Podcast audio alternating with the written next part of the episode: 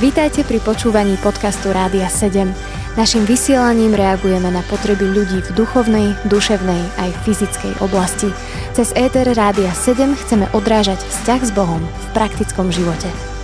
V Evangeliu podľa Matúša v prvej kapitole e, sa vlastne píše o e, Janovi Krstiteľovi a on hovorí, ja som vás krstil vodou, no on, teda Pán Ježiš, vás bude krstiť Duchom Svetým. Moja otázka znie, aký je teda rozdiel medzi krstom vodou, medzi krstom duchom svetým. Tu treba povedať, že slovo krst je vlastne církevné slovo. A pôvodine v grečtine to nebolo církevné slovo, nebolo náboženské slovo. To bolo slovo, ktoré sa používalo buď na potopenie, keď, sa, keď loď stroskotala alebo potopila sa, no tak sa použilo toto slovo, alebo umývanie. Hej, takže e, umytie a ponorenie, potopenie, to je slovo krst. A trošku to tam potom vadí, keď hovoríme o krste, lebo automaticky máme nejaký náboženský, e, náboženský pocit. Tým nechcem povedať, že toto nie je náboženský text, ale keby sme to chceli povedať, že e, ja som vás ponáral do vody a on vás ponorí do Ducha Svetého, tak nám to trošku dáva lepší zmysel, ak chcete, ja som vás umil vodou a on vás umie Svetým duchom, aby som hneď nešiel na to baptistické ponáranie. No, ako ja som baptista, takže tým sa nebudem tu tajiť, ale viem si predstaviť aj, že niekto povedzme neponorí, ale umie vodou, hej, že teda leje na niekoho vodu ako pri krste. To znamená, že Ján hovorí, že ja som robil niečo vonkajšie hej, s vami, ja som to robil vo vode, no ale on vás ponorí hej, do Svetého Ducha. Zaujímavé je, a toto si myslím, že je rozhodujúce pre toto slovo, že keď Ježiš v prvej kapitole skutkov slúbi, že budete pokrstení, teda budete ponorení do Svetého Ducha, to naplnenie v, duchu, to naplnenie v druhej kapitole eh, skutkov nepoužíva slovo krst, ponorenie ale používa slovo naplnenie. Všetci boli naplnení. Tak ak nechceme ísť do absurdnej situácie, že Ježišov sľub sa nesplnil, tak musíme povedať, že slovo krst, ponorenie a slovo naplnenie Svetým duchom sú synonyma. No ak sú synonyma, tak to znamená, že e, Ján tu hovorí, ja som vás umil vodou, ale on vás naplní Svetým duchom. To znamená, že to, čo tu je len akýsi symbol vonkajší, tak sa bude diať zvnútra. Ježiš hovorí, že e, treba umývať pohár zvnútra, farizom. On hovorí, že zvonku to umývate, ale zvnútra je to plné špiny. No a každý, kto chce jesť, tak vie, že dôležitejší je riad, aby bol čistý tam, kde sa je, ako zvonku. Takže krst Svetým duchom je to, že Boh nás, Ježiš nás mení zvnútra a nie len zvonku. Nejde o umytie špiny, zvonku to aj Peter hovorí v prvom liste, že krst nie je umytie špiny, ale pýtanie sa dobrého svedomia po Bohu. Teda ide o nejakú vnútornú udalosť a ten krst na meno Kristovo hovorí o tom, že máme byť ponorení do Krista. Teda 6. kapitola Rimonom veľmi jasne hovorí, že skrze ponorenie krst ste ponorení do Kristovej smrti. Takže stotoženie s Kristom je vlastne to, čo ten krst má e, znamenať, to ponorenie. A tá strata v Kristovi, v jeho smrti a v skriesení znamená, že kresťan sa totálne až na smrť a nový život identifikuje s Kristom. Preto sa hovorí o krste, lebo keď sa ponoríte do niečoho, tak zmiznete. Akože to je ako, že sa stratím v tom, že som absorbovaný hej, v tom. Takže kresťan sa do, z lásky a z vďačnosti stratí v Kristovi duchovne a vstane s ním k životu. Samozrejme, Kristus ho nepohltí, ale oslobodí. Tak ale to je tajomstvo Božej lásky. C.S. Lewis o tom pekne hovorí, že v tom skrutej letters listy skúseného ďábla, kde hovorí, že však my chceme pohltiť ľudí, ale on ich oslobodzuje. Takže to pohltenie v krste, v tom, tom absorbovaní je vlastne oslobodenie človeka, no ale kým to človek nezažije, tak tomu nerozumie.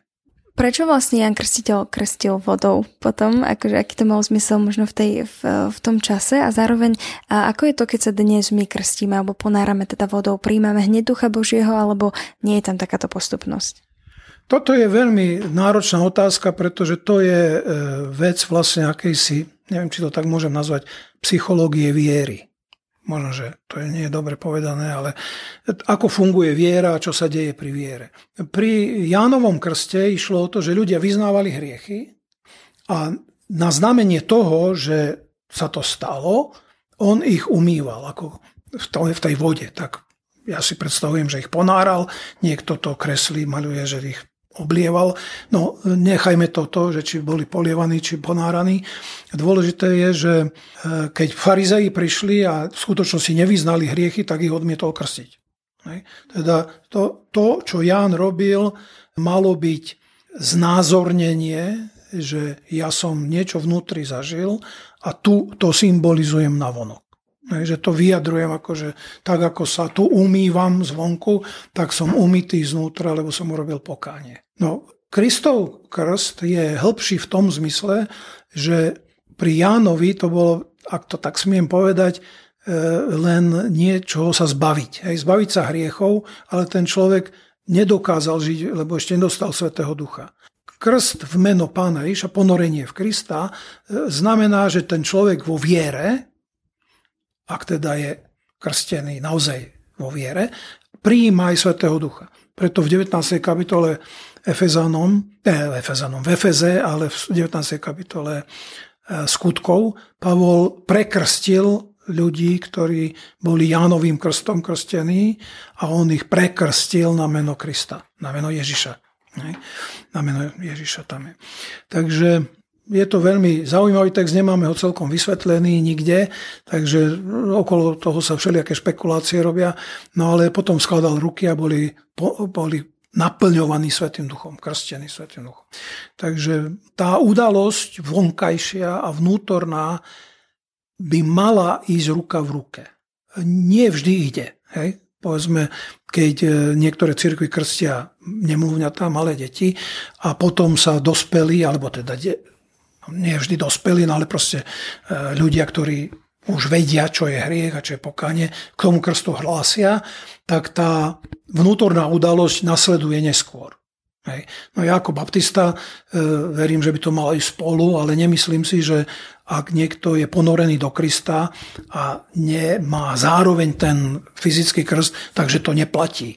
To, to by bolo absurdné, tam by sme museli povedzme celé hnutie metodizmu odmietnúť z 18. storočia, kde sa obrovské veci diali Božie, no a e, nebolo to baptistické v tom, by som povedal, zmysle, ako, ako to dnes nazývame. Takže tá vnútorná udalosť krstu, ponorenia do Krista je určite dôležitejšia. No ja ako baptista by som povedal, že by mala byť vyjadrená aj na vonok, no ale ak to niekto vidí inak, tak e, sme bratia. Je pre Pána Boha dôležité, aby sme boli pokrstení aj vodou, aj, aj teda Duchom Božím, čo o tom hovorí písmo? Myslím si, že pre, z Božieho hľadiska je absolútne rozhodujúce ponorenie do Krista. To, či to mám vyjadriť povedzme novým krstom, akože anabaptizmom, to by som nechal na svedomí každého, kto chce poslúchať Ježiša. Ako baptista samozrejme asi vie, čo by som mal, čo poviem, ale nerad by som z tohto robil kontroverziu, pretože ponorenie do Krista je tak rozhodujúce, že nech každý sa modlí a hovorí s ním a robí to, čo čo prežíva z Ducha Božieho, pretože stretneme sa s ním a on to bude hodnotiť. Takže ja e, si tu nechcem alibisticky proste na to neodpovedať. Som baptista, takže ja by som povedal, áno, treba to vyznať e, aj fyzicky. No ale ak to niekto s dobrým svedomím vidí inak, tak nechajme to na rozhodnutie pánovo. Počúvali ste podcast Rádia 7. Informácie o možnostiach podpory našej služby nájdete na radio7.sk.